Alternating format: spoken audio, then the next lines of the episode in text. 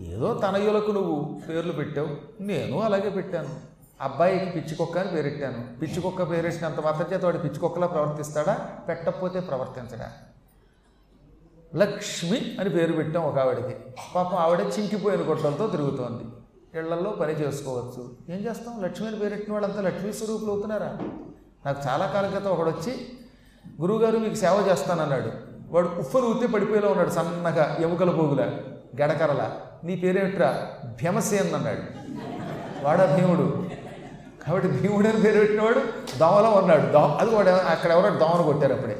దోమలం ఉన్నవాడికి భీముడిని పేరు పెడితే ఉపయోగం ఉంది అలాగే ఒక్కొక్కడికేమో మంచి మంచి పేర్లు పెడతారన్నమాట. అద్భుతమైన పేర్లు పెడతారన్నమాట. ఒకడికి మహాదాత ధర్మదాత అని పేరెట్టారు వాడింట్లో చచ్చిపోయిన ఎలకను కూడా దానం చేయడు వాడు. అవి కూడా దాచుకుంటాడు అంతా. ఏమో ఎలక పనికి వస్తుందేమో అనుకుంటాడు వాడు. అలాంటి వాడు పిసిని కొట్టాడు ధర్మదాత బలిచక్రవర్తి అటువంటి వాడికి పేరు పెడితే ఏం ఉపయోగం లేదు. చూశారు లేదు మీరు ధర్మరాజుని పేరు పెడతారా? వాడు అధర్మానికి నిలయం అవుతాడు. సహస్రాక్ష అని పేరెట్టారండి నిజంగా చెప్తాను సహస్రాక్ష అంటే వెయ్యి కళ్ళు. వాడికి వెయ్యి కళ్ళు అసలు కళ్ళే లేవు. వాడు గుడ్డివాడు గుడ్డివాడికి సహస్రాక్ష అని పేరెట్టారు ఇవన్నీ సృష్టి రహస్యాలు తండ్రి. కాబట్టి ఏమండోయ్ పేర్ల గురించి ఆలోచించకండి. అని పరమార్థ స్వరూపిణి అయిన జీవితేశ్వరి. మదాలస చెప్పగా నువ్వు గొప్పగా చెప్పావు సుమా నీ దగ్గర ఉన్న లాజిక్ ఉందే అది మ్యాజిక్ ఒక్కసారి నువ్వు చెబుతూ ఉంటే ఎవడూ దానికి వ్యతిరేకంగా వెళ్ళలేడు. ఆహా ఎంత చెప్పావు పేర్ల గురించి? ఇంకే పేరు గురించి ఊరు గురించి ఎత్తితే ఒట్టు. నువ్వేం చేస్తే చేసుకో. అనగానే ఈవిడ మూడో రోజు మళ్ళీ వాడిని ఎత్తిమే చెయ్యట్టి నాయన అంది. ఈయన పరిగెత్తుకు వచ్చేసాడు ఈయన పక్కనే కాసు కూర్చున్నాడు. మూడో రోజు పాలిస్తూ మళ్ళీ ఈవిడ మొత్తం పురాణం మొదలు పెట్టగానే ఏమిటిది? ఎప్పుడో యూట్యూబ్లో పెట్టేశాడులే నాగరాజు. మళ్ళీ కొత్తగా నువ్వు ఎందుకు పెడతావు తల్లి? ఎక్కడి బ్రహ్మబోధము? ఎక్కడి బ్రహ్మబోధము? ఇది ఏటికి? వీనిని ఎంత వెర్రివే? అక్కట పుత్రరత్నముల నారడి బోద్ధల చేసి పుచ్చి వే చిక్కున పెట్టితి ఇంక నటు చేయకుము. ఈ సుతుబుద్ధి శ్రద్ధతో నెక్కొన్న ధర్మ మార్గమున నిల్పుము తెలుపుము రాజధర్మముల్. ఇంకా ఈ బ్రహ్మజ్ఞానం ఎందుకు బోధిస్తావు? ఇదెక్కడ గొడవ? అసలు నీకు ఈ జ్ఞానం ఎవడు నేర్పాడు తల్లి? ఇంత వెర్రి చేష్టలు ఎలా వచ్చాయి నీకు? ఇదివరకు ఎంతో ప్రేమగా పతివ్రతలా ఉండేదానివి. ఇప్పుడు నా మాట కూడా కొంచెం తిరస్కరిస్తున్నట్టుగా ఉన్నావు. ముగ్గురు పుత్రుల్ని ఈ బోధలతో వెర్రాళ్ళం చేసి అడవికి పంపావు. తరుడీరు రావడంతో వాళ్ళంతా వెళ్ళిపోతున్నారు. అబ్బా! ఇలా అయితే ఈ సృష్టి అంతా ఏమైపోతే అందరూ పుట్టి పుట్టగానే నీ దగ్గరకు వచ్చినట్టయితే అసలు భూమి మీద ఎవడు గుంటూరు లేదు అరండలపేట లేదు అన్ని అడవిపేటలే. అందరూ తపస్సుకు పోతారు. ఇలా అందరినీ బ్రహ్మచారులు చేస్తే ఈ సృష్టి నడవద్దా? కొంతమందైనా గృహస్థాశ్రమంలో ఉండాలి. ఆడవాళ్ళంతా లేడీస్ సన్యాసులు అని ఎక్కడో బోర్డు పెట్టుకుని వీళ్ళంతా జంట్ సన్యాసులు అని పెట్టుకుని ఈ సన్యాసులు ఈ సన్యాసులు అంతా ఒక చోట కూర్చుని తపస్సు చేస్తే సృష్టి ఏమవుతుంది? క- గట్టిగా చెప్పాడండి ఆయన. ఏమనుకుంటే అది అనుకుంది అనుకున్నాడు భార్యని. ఎప్పుడు అలా అండ ఆయన? మహాత్ముడు. కొంచెం ఈ కుర్రాడు కూడా అడవికి పోతాడేమో అనే భయంతో భార్యని. ఇది వెర్రి. ఇలా పిల్లల్ని పాడు చేయకు. ఈ కుర్రవాడికి మాత్రం రాజధర్మములు నేర్పు. ఇతన్ని నాలా పరాక్రమవంతుడు చెయ్యి. ఓ మదాలస నేనే గనక ఆనాడు వీడిలా అడవిలో తపస్సు చేసుకుని ఉంటే నువ్వు రాక్షసుడికి భార్యవై ఏమయ్యేదని ఆలోచించు ఒక్కసారి. నిన్నెవరు రక్షిస్తారు? పరాక్రమం ఉండాలి.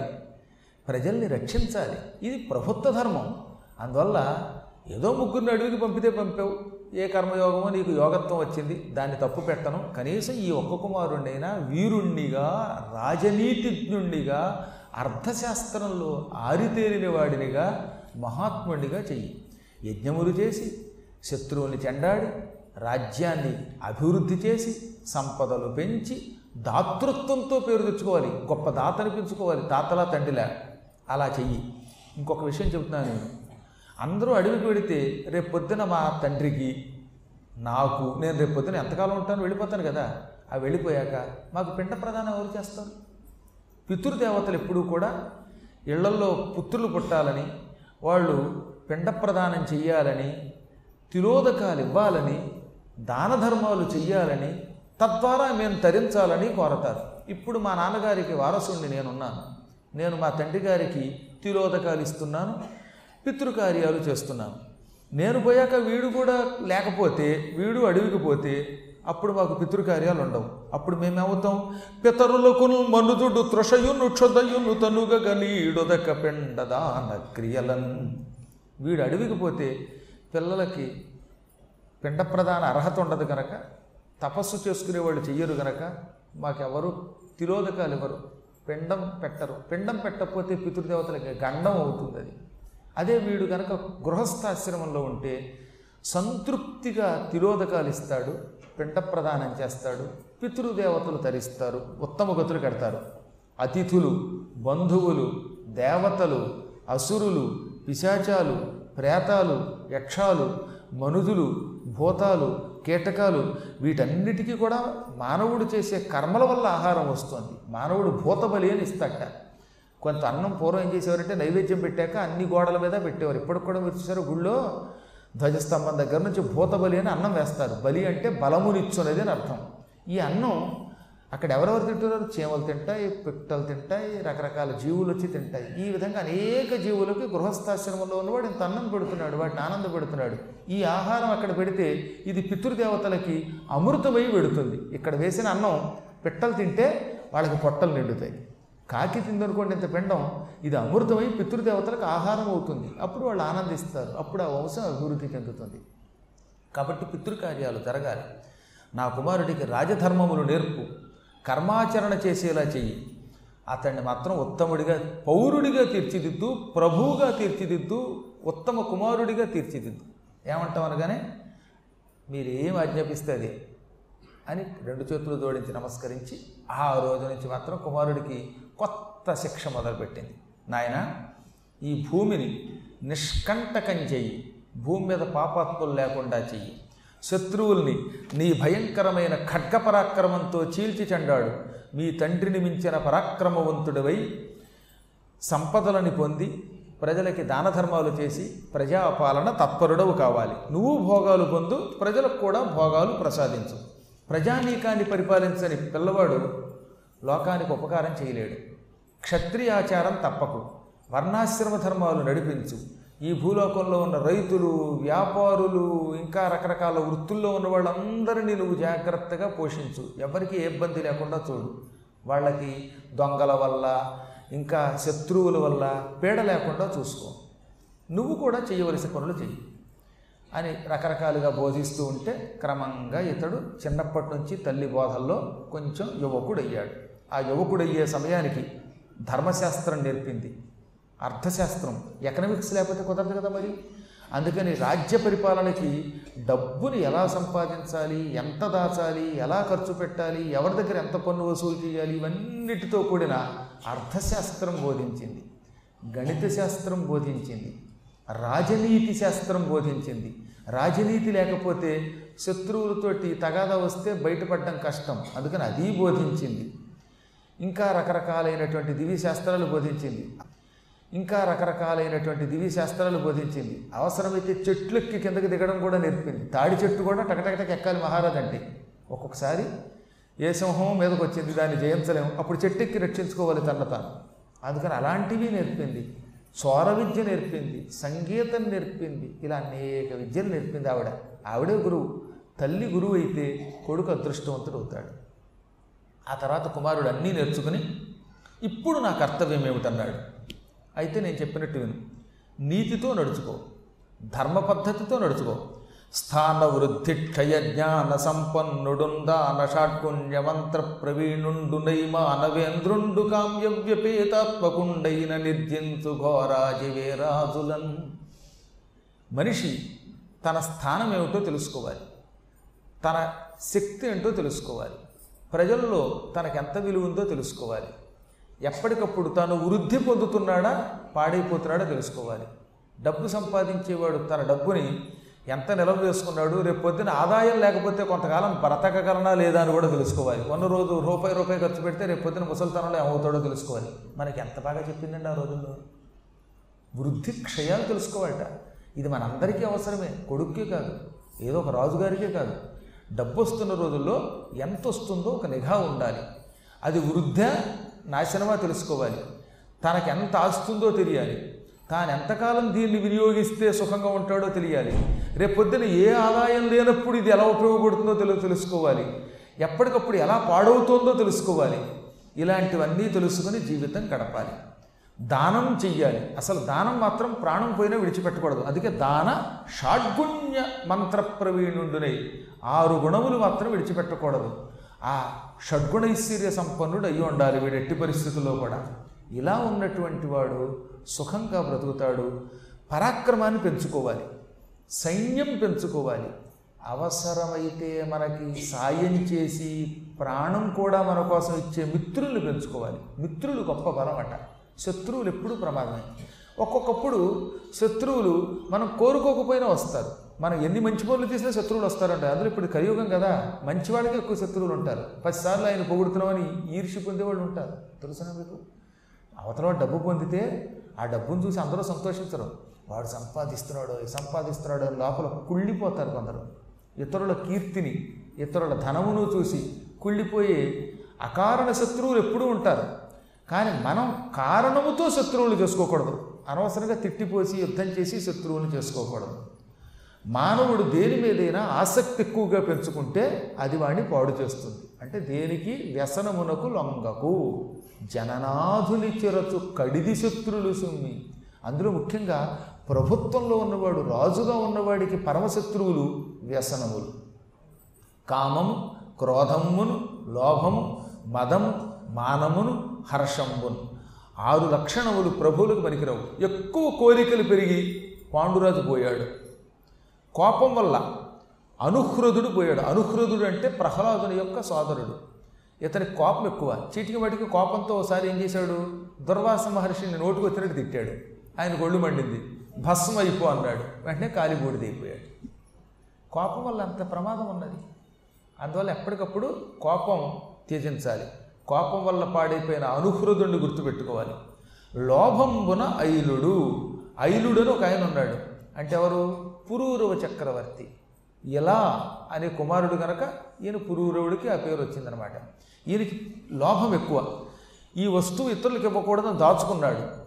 వస్తువులు ఎక్కువ దాచుకోవడం వల్ల ఏమైపోయిందనమాట? దానం చేసిన పుణ్యం పోయింది. దాంతో పోయాడు. అలాగే ఊర్వశి తనది. ఇంకెవరికి ఇవ్వకూడదు అనుకున్నాడు ఆ లోభం వల్ల నశించిపోయాడు. ఎవరికైనా ఆ తొందరగా నాశనం వాళ్ళు ఉంటే లోభం ఉండాలట. లోభం అంత ప్రమాదకరం మరొకట్లేదు చూస్తూ చూస్తూ ఒక వంద రూపాయలు తీలేరండి కొందరు. ఎప్పుడు పిసిరిగొట్టుతనంతో దాచుకొని దాచుకొని చచ్చిపోతారు. వాడు చచ్చిపోయాక డబ్బు ఏమవుతుందో తెలియదు. చాలా కాలం క్రితం నేను అలాంటి ఒక దృశ్యం చూశాను. ఒక ఊరు ఒక పల్లెటూరు ఉంది మా గణపురానికి దగ్గరలోనే. ఆ ఊళ్ళో ఓ ఉండేది. పెద్ద ఇల్లు లంకంత కొంప. అంటే లం అంత పెద్ద ఇల్లు పూర్వం పెద్ద పెద్ద ఇళ్ళని లంక అంత ఇల్లు అనేవారు. అంత పెద్ద ఇల్లు. ఆ ఇంట్లో ఒక్క గదిలో ఆవిడ ఉండి మొత్తం ఇల్లంతా అతికిచ్చేసింది ఆవిడ ఇంట్లో దొడ్లో ఆనపాదులు కాకరకాయ పాదు దొండకాయ పాదు కరివేపాకు చెట్టు ఇలాన్నీ ఉండేవి. వేప చెట్టు. వేప పుల్లలు రోజు కోసి ఇంత కట్ట. వేప పుల్లలు అర్ధన. ఆ రోజులో మూడు పైసలు కింద వేప పుల్లలు అర్ధన అంటే వాడు విలువ క్రమంగా పది పైసలు.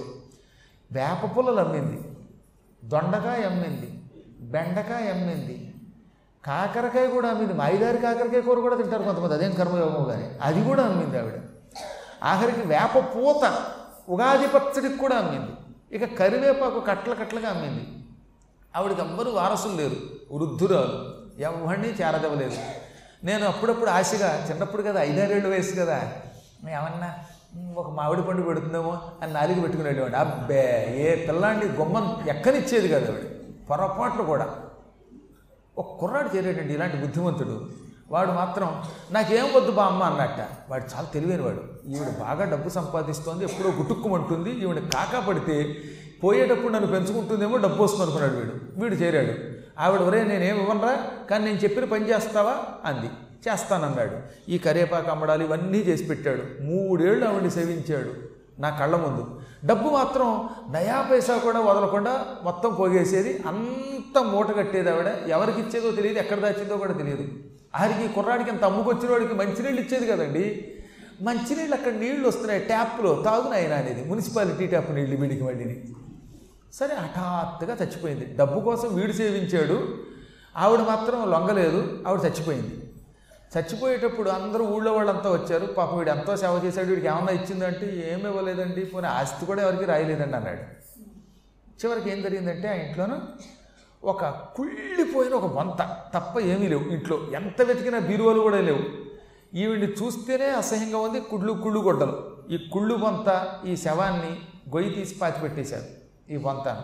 ఆ తర్వాత ఏదో ఈ కుర్రాడు సేవ చేశాడు కదా ఇంట్లో ఏమన్నా డబ్బు ఉంటే కుర్రాడికి ఇద్దాం. ఇల్లు ఏమో పంచాయతీకి హ్యాండ్ ఓవర్ చేసుకుందాం అని వెతికారు.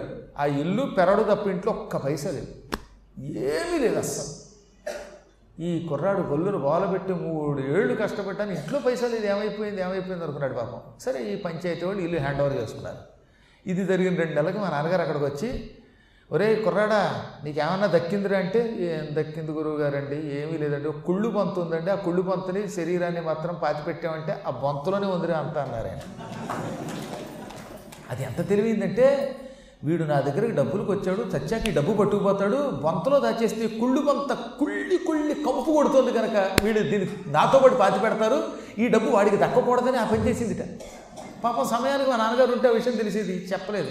ఆయనకి మాత్రం ఎందుకో లోపల అనుమానం బొంతలో వస్తుందని ఆ తర్వాత వీడు గుండెలు బాధేసుకుని అంతా బొంతేనా అని వెంటనే వెళ్ళి ఆ శ్మశానానికి తవ్వాడు. తవ్వి చూస్తే ఆ బొంతలో అడుగుని అప్పటికి ఏమైపోయిందంటే రెండు మూడు నెలలు అయిపోయింది కదా మొత్తం నోట్లు చిల్లర డబ్బులు కొన్ని ఉన్నాయి కానీ మిగతా నోట్లన్నీ కూడా పది రూపాయలు ఐదు రూపాయలు ఇరవై నోట్లు కుళ్ళిపోయి ముక్కలైపోయి ఇంత ఒక్కలైపోయి ఎవరికి ఉపయోగపడలేదు. ఏదో కొంత చిల్లర మాత్రం వీడు ఎంతకాలం సేవ చేసినందుకు పాపం దొరికింది. వాడి బతుక్కి పది పైసలు ఐదు పైసలు అవన్నీ కలిపి ఎంత దొరికాయి మహా అయితే అంత కలిపి యాభై రూపాయలు. అంటే ఎంతకాలం వీడి కరేపాకు అమ్మినందుకు యాభై రూపాయలు దక్కింది నేను ఈ కథ ఎందుకు చెప్తానో తెలిసిన? కొంతమంది దుర్మార్గులు లోభులు ఉంటారు. అక్కడికి చచ్చేటప్పుడు కూడా ఈ డబ్బు పక్కవాడికి వెళ్ళకుండా పాతాళానికి పోవాలనుకుంటారు. ఏంటండి? భూమిలో కలిసిపోవాలనుకుంటారు. అలా అనుకోకూడదు. కాబట్టి మీ దగ్గర ఏదైనా ఉంటే మంచి వాళ్ళకి రాసిపోండి. ఏదో కొంత నాకు కూడా రాసేస్తే నేను సద్వినియోగం చేస్తాను. కాశీలో నాకు తీపోయి అందువల్ల పాటు చేయం. ఎవరైనా ఇక్కడ వదిలిపోవాలి? ఎందుకు చెబుతున్నానంటే నేను హాస్యానికి చెప్పినా ఈ లోభం అనేది అత్యంత భయంకరమైంది. ఈ లోభం వల్ల అలాంటి దౌర్భాగ్యపు స్థితి వల్ల ఐలుడు అనేవాడు నాశనం అయిపోయాడు. మదంతో నాంత గొప్పవాడు లేడు అనుకున్నాడు వేణుడు. ఒక్కొక్క పదం చెప్పింది ఆవిడ. వేణుడిని ఒక రాజు ఉన్నాడు. ఈ వేణుడు ఇక్ష్వాకు వంశంలో పుట్టిన చాలా గొప్ప పవిత్ర వంశంలో పుట్టినవాడు. తెలుసుగా మీకు ఆ విషయం? వేణుడి తల్లి యమధర్మరాజు గారి చెల్లెలు. మృత్యుదేవత. ఆ మృత్యుదేవత యొక్క చెల్లెలు అవ్వటం వల్ల ఏమైందనమాట రాజుగారిని పెళ్ళి చేసుకుంది ఇక్ష్వాకు ఈ తల్లి యొక్క ప్రభావమో లేక మృత్యుదేవత యొక్క సోదరి అవ్వడం వల్ల ఆ వంశంలో వేణుడిని ఒకడు పుట్టాడు. సహజంగా ఎవరిని మనం అన్యాయంగా తిట్టకూడదు. అందులో ఒక జాతి జాతిని తిట్టడం మరీ పాపం అండి.